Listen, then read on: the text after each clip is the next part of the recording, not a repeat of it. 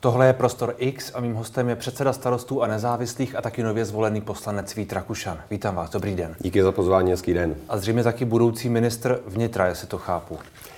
Ale ta vyjednávání jsou nesmírně složitá, protože hmm. se samozřejmě jedná v rámci té jedné koalice, to znamená v rámci Pirátů a starostů, jedná se samozřejmě i s druhým partnerem. A hlavně, byť nám to novináři úplně nevěřili, tak my na té minulé schůzce jsme se opravdu dostali jenom k nějakému úplně nejzákladnějšímu půdorysu. A myslím si, že ta dnešní odpolední schůzka možná už přinese přeci jenom něco hmm. konkrétního, protože pokud jsme si dali závazek 8.11. podepisovat koaliční smlouvu, tak ono úplně tolik toho času už, už není. času už máte v podstatě dva týdny, nebo dva tak. týdny a kousek. Nicméně vy, vaše jméno je to jediné, které okolo toho rezortu se objevuje. Vy sám o tom mluvíte už dlouho, před volbami jste mluvil o ministerstvu vnitra, čili je asi jasné, že pokud by někdo měl být minister vnitra, tak to budete vy.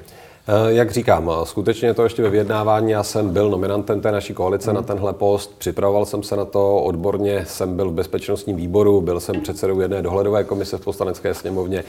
Na kraji středočeském jsem byl náměstkem pro bezpečnost, tedy eh, co se eh, věcné podstaty toho rezortu týče, tak se samozřejmě na to připravuju a je to asi to místo, hmm. na které si připadám být nejpřipravenější. Vy jste říkal, čili ano, děkuji.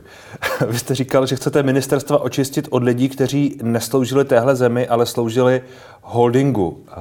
Není to přehnané? Pan Babiš říká, že to je urážka všech slušných a schopných lidí, kteří tvrdě pracují pro stát. Eh, to právě pan Babiš se špatně vykládá. Já rozhodně neurážím většinu slušných úředníků, kteří určitě pracují pro stát, ale každopádně poukazuje na to, že některá úřední rozhodnutí, zemědělský intervenční fond teď v létě, který zcela změnil podmínky ve prospěch Agrofertu během jednoho měsíce bez nějakého hlubšího zdůvodnění.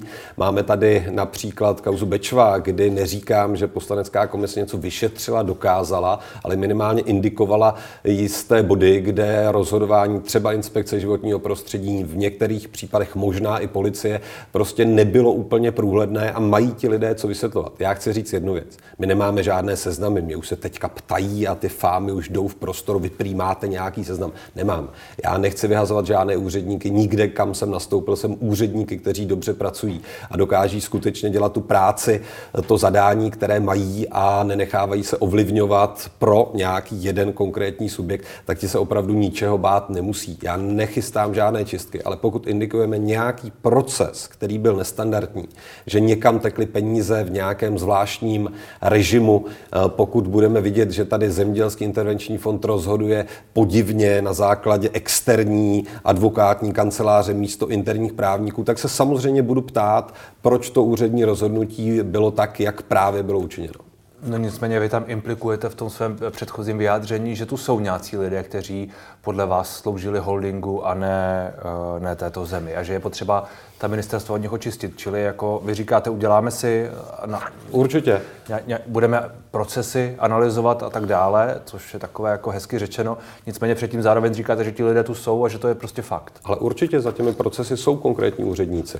Ale my jsme byli v poslanecké sněmovně, my jsme poslanci, my jsme neseděli na těch ministerstvech, my jsme tam občas chodili na nějaké konzultace, ale nevidíme to, jak to hmm. úřední rozhodování fungovalo. A vždycky se musíme podívat, pokud bylo učiněno, teď zůstaňme u toho zemědělského intervenčního fondu, jestli tam byla nějaká vůle politika, jaké bylo zadání, proč k takovému rozhodnutí došlo, jestli to zadání proběhlo třeba ve všech standardních lhůtách a podobně. A bohužel ta úřední role prostě ze své podstaty sebou tu odpovědnost hmm. nese. A pokud člověk se nechá dotlačit do nějakého rozhodnutí, které prostě neodpovídá realitě, třeba by v některém případě bylo i na hraně zákona, anebo prostě to rozhodnutí by bylo učiněno na základě zadání a nikoli objektivní situace, no v tom případě ten úředník přece logicky tu odpovědnost nést musí. Hmm. Vy zároveň mluvíte o tom, že je potřeba revidovat zákon o státní službě, tak aby i po prvním lednu jste se asi mohli těchto, těchto lidí, kteří říkáte, že by mohli být problémoví, zbavit. Jak, jak by to mělo vypadat? My se o tom teď bavíme, ale v zásadě uh, už vůbec ten systém, který teďka vypadá, že máme rozdělené například, o tom jsme se tady jednou spolu bavili, ty politické náměstky, hmm. ty náměstky, eh, kteří jsou jakoby nepolitičtí, odborní, uh, to je otázka, jestli tohle dělení má vlastně vůbec nějaký smysl, protože jsme se podívali i do historie, kdy vlastně ti odborní náměstci jsou najednou s jasnou politickou nominací. Viděli jsme to na mnoha rezortech. Tomuhle, tomuhle rozumím, říkáte, bavili jsme se tady o tom, nicméně ten cíl nejspíš je, aby tady bylo jednodušší zbavit se některých lidí. Chápu to správně. Cíl je takový, aby ta zpráva, státní zpráva byla otevřenější, aby dokázala nalákat ty odborníky, abychom se ve všech uh, oblastech, třeba IT, kde se jich jednoznačně nedostává, nemuseli za každých okolností držet těch tabulkových platů, které prostě nedávají tu konkurenční možnost státní správě eh, versus business. Těch oblastí, které si vyžadují změnu, je mnoho. A mě by skutečně zajímala ta analýza, která údajně existuje, údajně z roku 2019 a údajně zrovna leží na ministerstvu vnitra, kterou dělala renovovaná agentura KPMG a která údajně indikovala několik velmi zásadních nedostatků v tom zákoně, který tady je.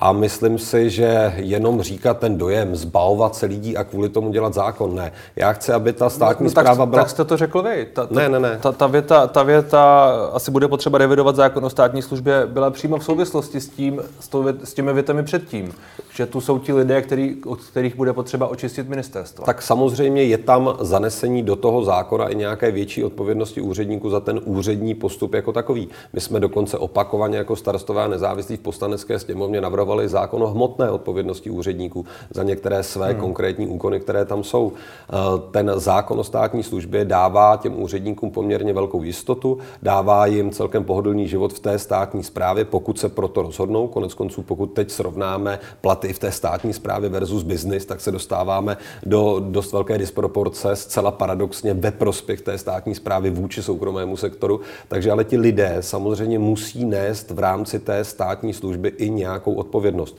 To bude velká diskuze, ale ten zákon jako takový prostě není ideální. A to, že se nám nepovedlo oddělit tu, ten úřední strom, tu nohu úřednickou od té politické, že tady neexistuje funkce někoho, kdo by nad tou uh, státní zprávou dohlížel v nějakém nezávislém režimu a je to stále projev nějaké politické vůle, to tady určitě je. A znovu říkám, my nepřicházíme s politickým zadáním, s politickou čistkou, my nebudeme nikoho přeci vyhazovat za to, že pracoval na ministerstvu v době, kdy tam vládla nějaká strana. To je úplný nesmysl.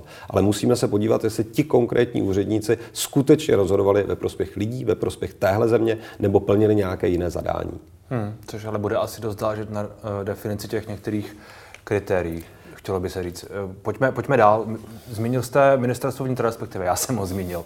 Vy jste to zatím nepotvrdil. Pokud byste byl ministrem vnitra, velmi hypoteticky, umíte si představit, kde, byste ušetřil těch 6%, o kterých teď mluví Petr Fiala, že chce všem svým budoucím ministrům uh, říct, aby ušetřili 6% a to by mohlo dát dohromady nějaké ty miliardy z příštího rozpočtu? Jsou to především, a my už jsme se do toho rozpočtu ministerstva vnitra dívali, a jsou to především ty neinvestiční nákupy. Neinvestiční nákupy jsou nejrůznější vybavení pro ministerstva, obnova nějakého softwaru a podobně, které jsou prostě pravidelné. To jsou věci, které přímo neslouží k tomu, teď se bavíme o tom, ten investiční výdaj ministerstva je, že nakoupíte policistům nové automobily, protože je hmm. potřebují, nebo opravujete služebny policie, hasičů a podobně. Na to bychom sahat nechtěli, protože ty investice jsou každopádně nutné. Ale 6% a každý manažer ví, se prostě ušetřit dá a dá se to ušetřit na jednoduchém provozu. Prostě by třeba odpadly nějaké bonusy v rámci toho ministerstva jako takového a přestali bychom třeba s tím, že bychom obnovovali sami sebe, to znamená to ministerstvo jako takové. Hmm. Tam jsou samozřejmě, pokud vidíme budovu ministerstva vnitra, tak uznávám, že si jistě zaslouží rekonstrukci, ale to jsou prostě věci, na kterých hmm. je možné i v těch příštích letech šetřit. Nicméně já mám pocit, že to jsou, uh, to jsou částky, které když neutratíte v roce 2022, tak je utratíte v roce 2023, protože jednou utratit budete muset. Jednou se ty věci obnovit budou muset. To je takové něco, co asi nevyři, není řešením, ale spíš jen tlačením toho problému před sebou. Dá se to určitě posouvat a rozložit v čase. Dá se udělat dobrý investiční plán, který určitě jako nová vláda nestihneme ve chvíli, když nastoupíme. My budeme stát před nějakým konkrétním problémem a to je snížit deficit rozpočtu pro příští rok. Hmm. Já si myslím, že ta ambice Petra Fialy, manažerská ambice, dát každému tomu manažerovi na jednotlivé ministerstvu, ministrovi ten úkol snížit o 6% výdaje toho ministerstva je jediná možná logická. A je to, a je to, to reálné reálné. A je to, i z vaší zkušenosti s tím, s tím rozpočtem ministerstva vnitra, kde eh, říkáte, že nechcete sahat na ty investice obnovování provoz, eh, provozního parku a asi nechcete sahat na platy a na podobné věci, na platy určitě ne, ani nechceme sát na výsluhy. My jsme se do toho dívali, já jsem to zadal nějakému svému týmu k analýze. Zatím se nám nepovedlo najít 6%, pohybujeme se na nějakých 4% rozpočtu, které by se skutečně pro ten příští rok dali snížit, ale to je ještě předtím, než kdokoliv z nás na to ministerstvo reálně vstoupil a samozřejmě bychom se snažili nalézt těch 6%. Hmm. Bude to stačit? No, Protože když se bavíme o 6%, tak to jsou nemandatorní výdaje, to jsou nějaké stovky miliard, není to, není to úplně velká část rozpočtu a pan Fiala mluví o 100 miliardách ušetřených z toho příštího rozpočtu. To úplně nejde dohromady, protože těch 6% dává dohromady nějakých 30-40 miliard. Eh, to bude velká debata té ekonomické skupiny. My jsme tu ambici, a to jsme říkali před volbami, těch 100 miliard v tom rozpočtu neviděli. My jsme tvrdili za naší koalici, kde za to odpovídal pan Michalik, že vidíme pro ten rozpočet příští rok možnou úsporu nějakých 60-70 miliard. Tak my se musíme podívat v těch dvou finančních týmech, která z těch představ je realističtější. My bychom skutečně minimálně u těch 60-70 se chtěli pohybovat. Pan kolega navrhuje ještě jednu věc, lze omezit i dotace eh, těm největším holdingům, které prostě přežijí i bez těch dotací v té době ekonomické recese, která evidentně v nějaké míře přichází. Bavíme se například o, o těch zemědělských dotacích, které jste předtím zmínil, co se týče zemědělského intervenčního fondu. Určitě ano, takové dotace v tom Třeba příštím... například i pro Agrofert. Tak samozřejmě i pro Agrofert, ale není to jediný holding, který hmm. v České republice existuje. Není to konec konců ani jediná oblast, ale je potřeba se zamyslet, pokud máme nějakou dotační politiku, tak spíš nechme ty dotace opravdu těm malým a středním, kteří už v covidu a v tom příštím roce nadále toho, v ceně energií budou bojovat o přežití. Z toho by mohlo být kolik peněz? Z těch úspor, tady si myslím, že to může generovat nějakých třeba 20 miliard, pokud to sečteme s nějakými 40 miliardami, které uspoříme na samotném provozu těch ministerstvech, ministerstev, dostáváme se právě na těch 60, které my od hmm. začátku predikujeme, nějaký ambicioznější model dokonce vidí těch 70. A těch 100, to je skutečně věc, kterou já jsem teď říkal i na naší pracovní skupině, pojďme dávat do programového prohlášení opravdu jenom takové věci, které potom projdou nějakou ekonomickou verifikací. Hmm. To znamená, neslibujme tam věci, které jsou prostě nesplnitelné v nějaké ekonomické realitě. Ale pak tam zbyde těch 300 něco miliard. To je samozřejmě, ale to je samozřejmě věc, kterou jednorázově v tomhle roce opravdu nic neuděláme. A dokonce i když se podíváte na ty naše sliby pro ten příští rok, koalice spolu slibovala 100 dolů, my jsme slibovali nějakých 60-70 dolů, hmm. možná se někde setkáme, ale samozřejmě těch 300 miliard zůstává, ale je to aspoň nějaký první trend toho, že ten deficit pro příští rok bude nižší než v tom roce covidovém, což ten letošní evidentně byl. No a ten příští možná bude ostatně taky. Teď, když se díváme na, na čísla toho, jak eh, epidemie zrychluje, za včerejšek to je 2521 pozitivně testovaných, nárůst o 88% z týdne na týden. Uh, eh, ODS říká, respektive Petr Fiala říká, už někdy lockdown. Hmm. Jak, se, jak se na to, co je, bude potřeba udělat v dalších měsících, omlouvám se, díváte vy? Já jsem teď s okolností, když jsem měl k vám, mluvil s jedním odborníkem, který pro ten náš COVID tým dlouhodobě působil a ten tvrdí, že základ řešení toho problému leží asi v 800 tisících nenaočkovaných lidí v regionech. A on vidí například cestu v tom, že skutečně ti praktičtí lékaři za prvé budou mít dostatek vakcíny, za druhé jim budou propláceny i ty výkony, které budou konat v terénu mnohem ve větší míře, než je to doposavat a budou skutečně motivováni k tomu, aby aktivně vyhledávali lidi, kteří ještě nejsou naočkováni a nepatří do nějaké té radikální antivax komunity, ale jsou to prostě lidé, kteří se ještě nerozhodli, eh, kteří z nějakého důvodu váhají. Hmm. A pokud by se nám povedlo nějakou rozhodnou část těchto lidí během těch příštích tří měsíců naočkovat, netvrdím, že se povede celých 800 tisíc, tak ta situace může vypadat lépe. Tady, co hrozí, a řekněme si to zcela otevřeně, ten strach a obava odborníků je, že někdy v prosinci bude v nemocnicích nějakých 4 až 5 tisíc lidí. A to opět může velmi zatížit ten zdravotní systém a dostaneme se do toho kolotoče, který jsme zažili. Teď nepomůže nic jiného, než být samozřejmě obezřetný a to záleží na každém z nás, nepodceňovat to, že ta nemoc nezmizela a za druhé prostě naočkovat lidi a pravidelně testovat. To jsou hmm. tři cesty, které nás od té asi nejtěžší situace přeci jen ještě můžou odvést na nějakou trochu lepší cestu. Na druhou stranu ti, co jsou na očkování teď, co chtěli být na očkování, už na očkování asi spíš jsou. Představa, že vy naočkujete 10% obyvatelstva nebo během těch dalších měsíců je, se mi zdá být trošku nereálná, nerealistická. A testování eh, to nějakým způsobem funguje, ale co by se tam mělo změnit víc? Tak testování každopádně by se zase měli protestovávat, ale to ministerstvo školství chystá opět protestovávat nějakým neinvazivním způsobem eh, naše žáky ve školách, protože tady vy, jsme, vy jste protestování jsme... ve školách, protože to možná není úplně schoda s koalicí spolu. No, já jsem proto, aby ještě jedno kolo nějakého testování ve školách proběhlo, znovu říkám, neinvazivními, žádnými šťouravými, kvalitními PCR testy. To si myslím, že investice do toho, aby se nám povedlo zachytit v té kategorii mladých lidí, lidí přeci jen nějaké klastry, které už teďka vznikají.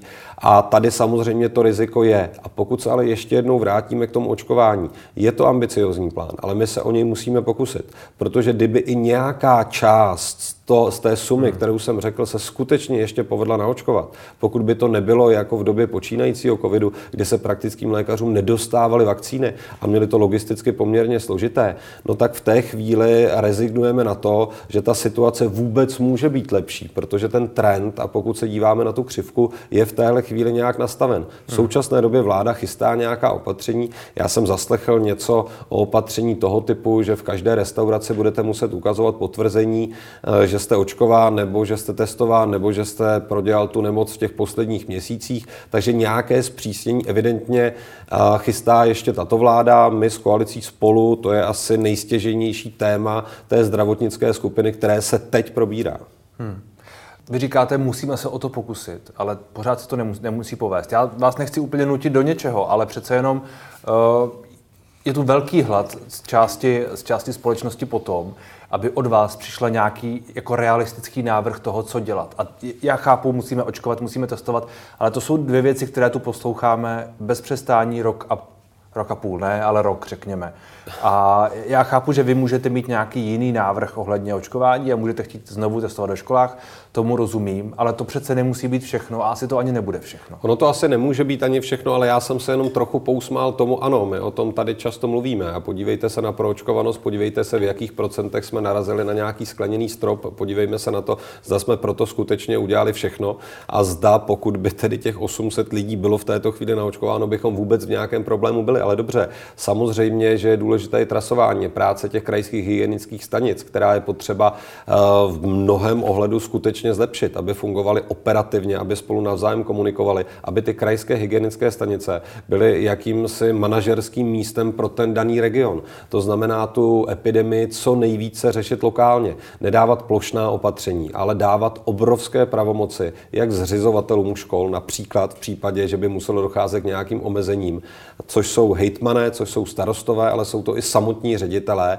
v nějaké kooperaci s tou krajskou hygienickou stanicí, tedy vytvářet spíše lokální plány, než nějaký jeden velký centrální, hmm. protože ta situace v rámci té České republiky opravdu může vypadat hmm. velmi rozdílně. Nicméně vy konkrétnější plán v tuhle chvíli nemáte. To je něco, co se tvoří na základě té zdravotnické skupiny. Na základě teď jasných čísel, která přichází a té nedobré predikce, která říká, že ten prosinec opravdu může být problémový pro naše lékaře, pro naše zdravotníky hmm. a bohužel i pro lidi, kteří budou čekat na nějaký běžný nemocniční výkon, protože ten systém bude přetížen. Ano, ten plán se určitě tvoří. My teďka čekáme na to, s čím vláda dnes zítra přijde no, za svůj plán. Vláda říká, že eh, se o tom chce radit s antikovid týmem, tedy s, s panem Válkem a s vašimi, s vašimi lidmi, kteří v tom týmu jsou. Panu Válkovi nabízí ministerstvo zdravotnictví už teď. Andrej Babiš eh, říká, ať tam přijde, ať, ať ukáže, co tak dobře umí a říká, Vždycky jste kritizovali, říkali, co máme dělat, teď se ukažte. Nebylo by to ostatně na místě? Ale jako aby vstupoval politik spolu do odcházející vlády hnutí ANO je nesmysl. Mně spíše přijde absolutně neuvěřitelné, že v téhle chvíli až pan Vojtěch nemohl asi s tím Finskem, nebo kam to jede, já ani nevím, nemohl chvíli počkat. A že v téhle chvíli končí ministr zdravotnictví. Mně přijde neuvěřitelné, když ta vláda má pár týdnů před demisí a jsme v nějaké chvíli, kdy tady stoupají čísla. To, že pan Babiš teď poukazuje na pana Válka, pan Válek mimochodem je velmi ochotný a ze všemi odborníky z vlády podle mých informací se velmi intenzivně baví, ale pan Babiš především měl udržet svého pátého ministra zdravotnictví ve funkci do té doby, než vláda definitivně skončí. A to, že naši odborníci dlouhodobě komunikují jak s ministerstvem zdravotnictví, zdravotnictví, tak komunikují spolu navzájem, koalice spolu, koalice Pirstan. To je prostě dlouhodobá záležitost hmm. a my ten plán připravený mít budeme. Pan profesor Válek je samozřejmě teď jakýmsi ještě nikým explicitně nezmíněným, ale celkem logickým kandidátem na ten, na ten post a pustil se do toho pohlavě. A znovu říkám, ta programová skupina teď odsouvá nějaké další body právě proto, abychom s velmi konkrétním plánem přišli. Hmm.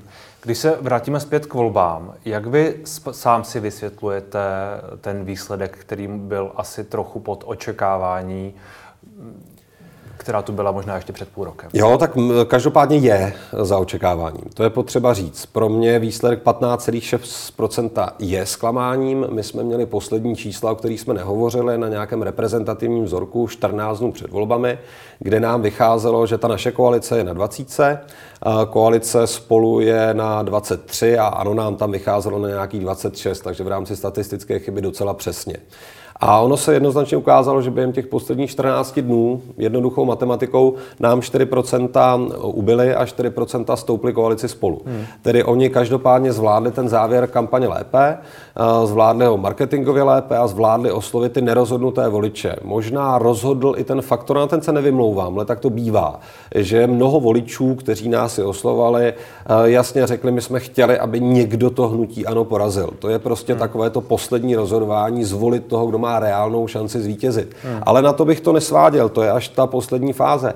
Prostě ta kampaň se nepovedla tak, jak se měla povést. My jsme skutečně eh, mnoho věcí měli udělat lépe, my jsme možná měli reflektovat nějaká doporučení, která se ukazovala eh, v létě, my jsme v nějaké setrvačnosti jeli dál, možná jsme i trochu podlehli iluzi, že ta zářijová část kampaně je dobrá, ona byla kontaktní, ona byla živá, ona byla uh, skutečně velmi intenzivní i na ten provoz a tu únavu z ní všichni cítíme, ale asi měla být v nějakých záležitostech lepší. A základně se nám prostě nepovedlo z té koalice smít nějaký punc nebezpečí. Přicházejí nějací podivní progresivisté, neomarxisté, ty nálepky na nás byly, určitě tam byly i nešťastné výroky jednotlivých lidí z těch stran, které se objevovaly v té kampani a my jsme zase a znovu a znovu museli něco vysvětlovat místo, abychom se eh, koncentrovali na ten poslední drive jako takový.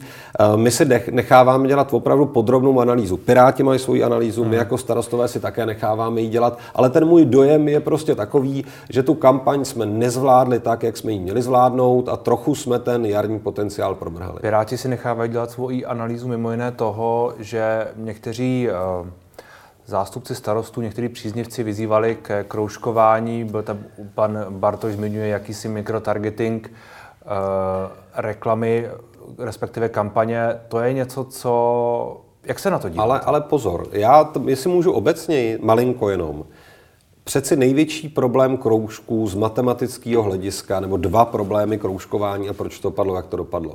Kdybychom měli těch 20, 23, 25% tak význam kroužků je z matematického hlediska o mnoho nižší, než ve chvíli, když máte 15,6%. Kdybyste měli víc hlasů, tak by možná i víc lidí kroužkovalo. To, to, je... se, to ale ne, ale potom ty kroužky, abyste dosáhl to procento toho skoku, hmm. tak matematicky skutečně musíte dosáhnout mnohem většího počtu těch kroužků, než je to v té chvíli, Což by se když ale máte 15. Ale téměř jistě ne. Pokud se podíváte na strany, které dosahují, a pokud se podíváte i na druhou koalici, a podíváte se, že třeba lidovečtí voliči taky zásadně kroužkovali, to je trošku ve stínu toho našeho kroužkování. Taky to několik lidoveckých kandidátů posunulo do hmm. sněmovny hmm. i třeba na úkor občanské demokratické strany. Ale nebylo to zdaleka tak masivní, pokud získáte těch 27%. Další věc, pokud máte pro, poměr na kandidáce 2 ku 1 ve prospěch Pirátů, tak logicky ty kroužky se koncentrují mnohem více u těch tenhle, kandidátů, kterých je méně. Tenhle logický ale, důvod zaznívá, ale to asi nemění nic na tom, že Někomu mohl přijít některý přístup některých lidí nefér. Já se ale k tomu chci dostat. Pozor, rozlišujme kroužkovací vyzývání, které když se asi ve třech případech objevilo, tak my jsme okamžitě našim kandidátům řekli, a to je prokazatelné, aby veškeré tyhle statusy a výstupy dali pryč. Ty byly odstraněny v rámci hodin. Ale mikrotargeting, to znamená ta malá kampaň podporující ty lokální kandidáty, to byl instrument schválený koaliční radou. Ale nakonec to dospělo tak, že pirátských kandidátů, těch pirátských mikrotargetingů, bylo asi 90, pokud si správně pamatuju. A těch starostenských mikrotargetingů, už jenom z logiky toho, že my takhle kampaň děláme a umíme ji dělat a dělali jsme ji vždycky. A byla to naše poslední fáze, bylo asi 290. Ale ten mikrotargeting, to byl oficiální instrument kampaně který nikým a ničím zakázaný nebyl. A dokonce i v září v rámci hlasování koaliční rady jsme si potvrdili, že tohle je to, co může ten elektorát v té finální fázi mobilizovat. A především u těch starostenských voličů, kteří byli váhající, hmm. jestli volit naší koalici nebo třeba spolu, protože nějakým způsobem nebyli komfortní eh, s pirátskou stranou, no tak evidentně si myslím, že jsme naopak tím mikrotargetingem nějaká procenta v té finální části kampaně ještě zachránili. Kteří ale pak nepochybně kroužkovali.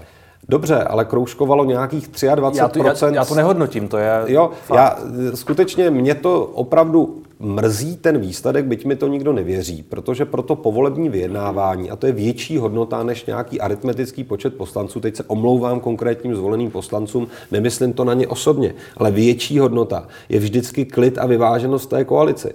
Pokud prostě ta koalice není po těch volbách v nějaké optimální pohodě, má vyjednávat s tou druhou velmi zkušenou koalicí, tak to samozřejmě je nepříjemná záležitost, kterou já jsem autenticky v sobě prožíval a prožívám od té doby, co ty volby takhle dopadly. Ale přeci ta první příčina je, že máme 15,6%. Pak se bavme, jestli jsme měli schvalovat mikrotargetingové kampaně. Ale u těch si trvám na tom, že to nebyly žádné kroužkovací výzvy. To byla prostě lokální podpora hmm. kandidátů.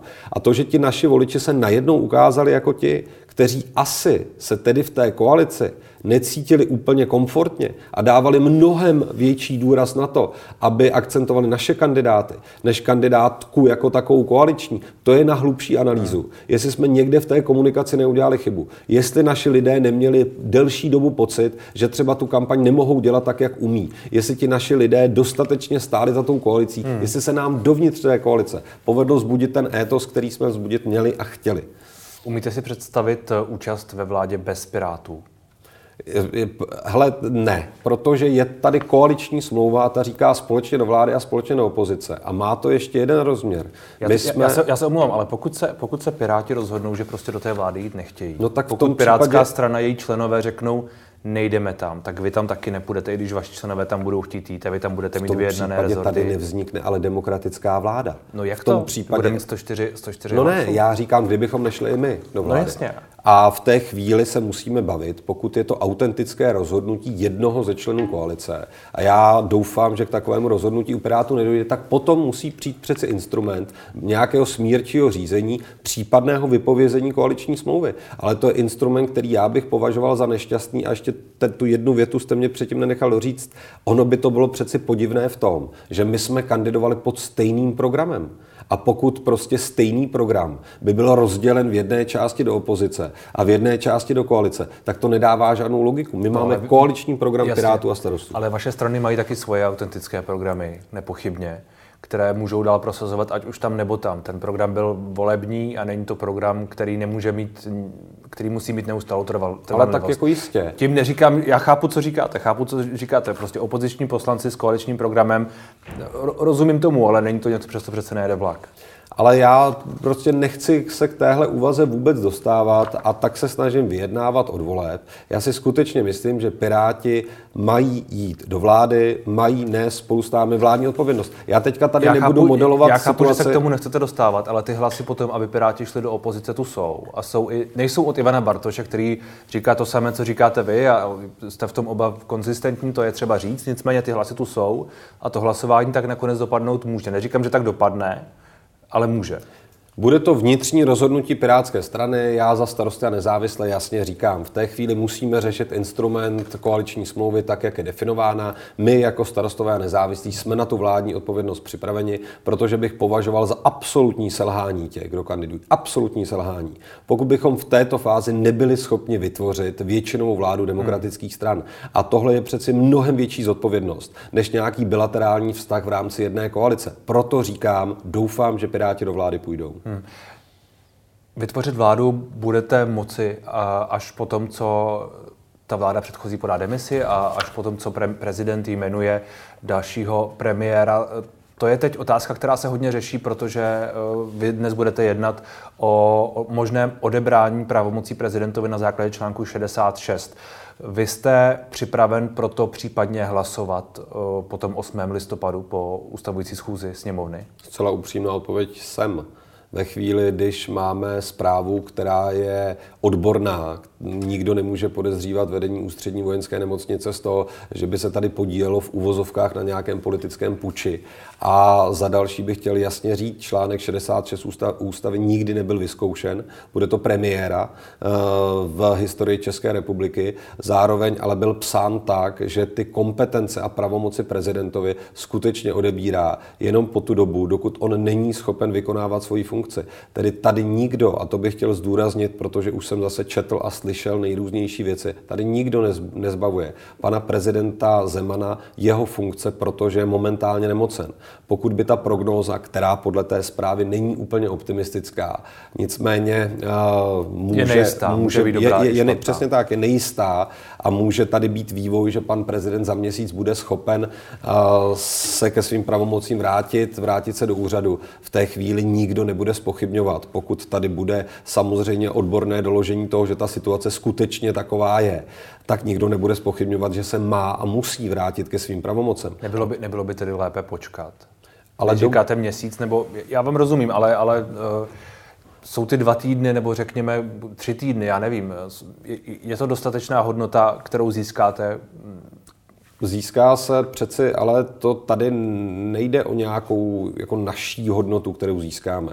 Tady jsme v ústavně velmi složité situaci. Hmm. Kdybychom byli v nějakém normálním běžném provozu a nebyli jsme po parlamentních volbách, kdy z dikce ústavy je prezident zásadním hráčem, tak bychom se mohli bavit, jestli to není jenom nějaká politická hra a dejme panu prezidentovi čas na zotavení a podobně. Ale my skutečně stojíme před tím, že se blíží nějaká covid covidová krize.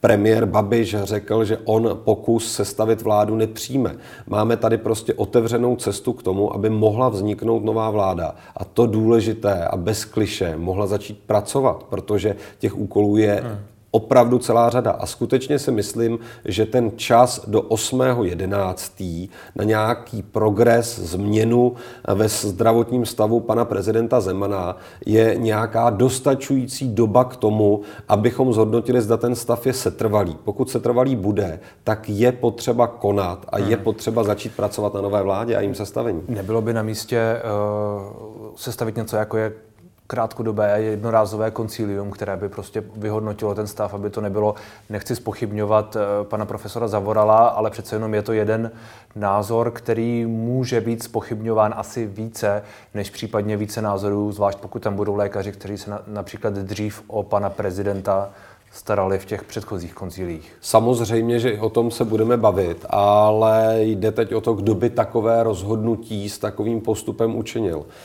Jestli by to byl sám pan prezident, nevím, jestli by to bylo eh, jeho okolí z Pražského hradu, které by na něčem takovém trvalo, pokud by takový nápad přišel, pokud by taková myšlenka přišla, tak podle mě eh, je to zcela na místě, ale jde přeci vždycky i trochu hmm. o nějakou intimitu eh, toho pacienta, o jeho soukromí a přeci jen by se s ním asi nemělo zacházet tak, že se někde udělá politické rozhodnutí a vznikne nějaké konzilium. Mně vůbec to, jak se s panem prezidentem zachází, přichází v téhle chvíli, prostě přijde nesmírně neúctivé. Já si o něm můžu myslet, co chci. Já jsem ho nikdy nevolil a nebyl mým politickým souputníkem, ale především teď vidím eh, nemocného muže, který má mít klid na uzdravení a mám pocit, že lidé okolo něj, místo aby ho chránili a dělali pro něj všechno nejlepší, tak možná se teďka na něm dopouštějí vlastně eh, velmi ošklivých záležitostí. Prostě já podle té zprávy mám pocit, že pan prezident by teď potřeboval klid na to, aby se byl schopen uzdravit a vrátit do úřadu a ne to, aby za zády lékařů a personálu mu tam někdo tahal třeba předsedu poslanecké sněmovny. Na základě té zprávy a toho, jaký včera přečetl Miloš Vystrčil v Senátu, teď policie koná, respektive prošetřuje možné trestné činy s tím související. Eh, je to podle vás na místě? Není to, není to přehnané? Tak eh, to je opravdu rozhodnutí policie jako takové. Já mám informaci, která byla v mediálním prostoru, že se samozřejmě tím zabývají třeba i zpravodajské služby. Vojenské zpravodajství to údajně řeší podle seznam zpráv. K čemu tady dochází. Myslím. Uh, ale uh, to je prostě přeci situace, která je neuvěřitelná. Jako neuvěřitelná. Pokud kancléř má 13.10. tu samou informaci, kterou včera obdržel hmm. pan předseda Vystrčil a Senát, vedení Senátu, a mezi tím sám o své vůli zhodnotí. Ta informace mimochodem říká, že prezident není schopen eh, pra- pracovních povinností, žádných pracovních povinností, tak to stojí v té zprávě. Ano, a on mezi tím eh, mu sjedná schůzku s předsedou poslanecké sněmovny a eh, nechá za podivných okolností bez svědků a bez vědomí lékařů, mimochodem, což je taky neuvěřitelné, podepsat zásadní listinu, která svolává schůzi 8.11. Ono konec konců k té schůzi by stejně 8.11. došlo, protože by to bylo 30 dnů od voleb. Hmm. Takže ten úkon je za prvé zbytečný ve stavu, když je pan prezident nemocný. A za druhé zavdává skutečně nejrůznější příčiny eh, k úvahám o tom, co se tady odehrává a co se okolí pana prezidenta snažilo tajit, předstírat a podobně a jaký to vlastně mělo všechno cíl. Takže pokud se mě ptáte, zda by se mělo vyšetřit, proč k tomu došlo, za jakých okolností a zda by pan kancléř Minář měl někde vysvětlit, zda má on lepší povědomí o zdravotním stavu pana prezidenta, lepší úsudek než uh, renomovaní odborníci, no tak to vysvětlení by každopádně padnout mělo, protože přeci tady vše, všechen ten politický kontext je důležitý, proč se to odehrává. A úplně nejhorší je, že se takhle nejbližší okolí chová k člověku, který je nemocný a podle té zprávy prostě teď nemá se věnovat věcem, jako je podepisování listin, jmenování vlády a podobně, protože je jednoduše nemocný. Hmm. A to je primárně neúcta k tomu nemocnému. A to, co ti jeho lidé předvádí, prostě není žádná ochrana prezidenta. Já mám pocit, že ti lidé chrání už jenom sami sebe. Hmm. Říká Vít Rakušan. Děkuji za rozhovor. Díky za rozhovor.